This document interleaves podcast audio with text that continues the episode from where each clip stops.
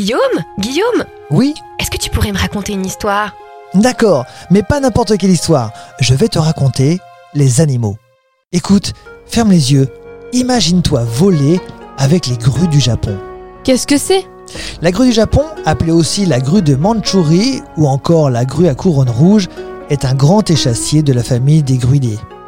On peut les observer ailleurs qu'au Japon? Tout à fait. On peut les observer dans toute l'Asie.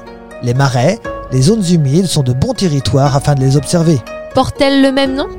Elle est appelée grue au sommet vermillon en Chine en raison de sa tache rouge vermillon sur la tête. Elle est également surnommée grudet en référence à ses relations avec les immortels, divinité du taoïsme, car elle porte souvent les immortels sur son dos dans la mythologie taoïste. Comment la reconnaître des autres grues?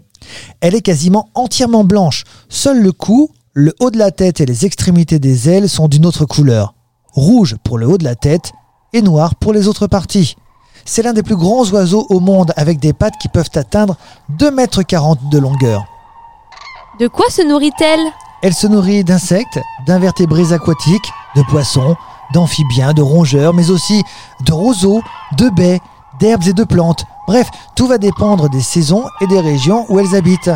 Elles ont un bec pointu et affilé dont elles se servent comme harpon et qui, grâce à sa forme, rend plus aisée la capture de proies. L'espèce est capable de pêcher en eau plus profonde que la plupart des autres grues grâce à sa technique qui consiste, immergée jusqu'à mi-corps, à marcher dans le courant et à harponner les proies qui se présentent. Vit-elle en groupe? Elle vit effectivement en groupe, plus particulièrement en bande, mais en couple. Lors de la saison de nidification, les grues mettent en scène un rituel dansant composé de révérences, de sauts et de diverses autres postures qui leur sert à la fois de parade nuptiale et de communication entre les différents membres du groupe. Mâles et femelles poussent des cris à l'unisson avant l'exécution de nouveaux éléments de danse. La grue japonaise est monogame. Les couples se constituent généralement à l'année. Cependant, de nombreux partenaires préfèrent rester ensemble jusqu'à ce que l'un des deux meure.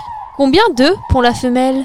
La femelle pond habituellement deux œufs qui éclosent simultanément, mais bien souvent un seul poussin survit.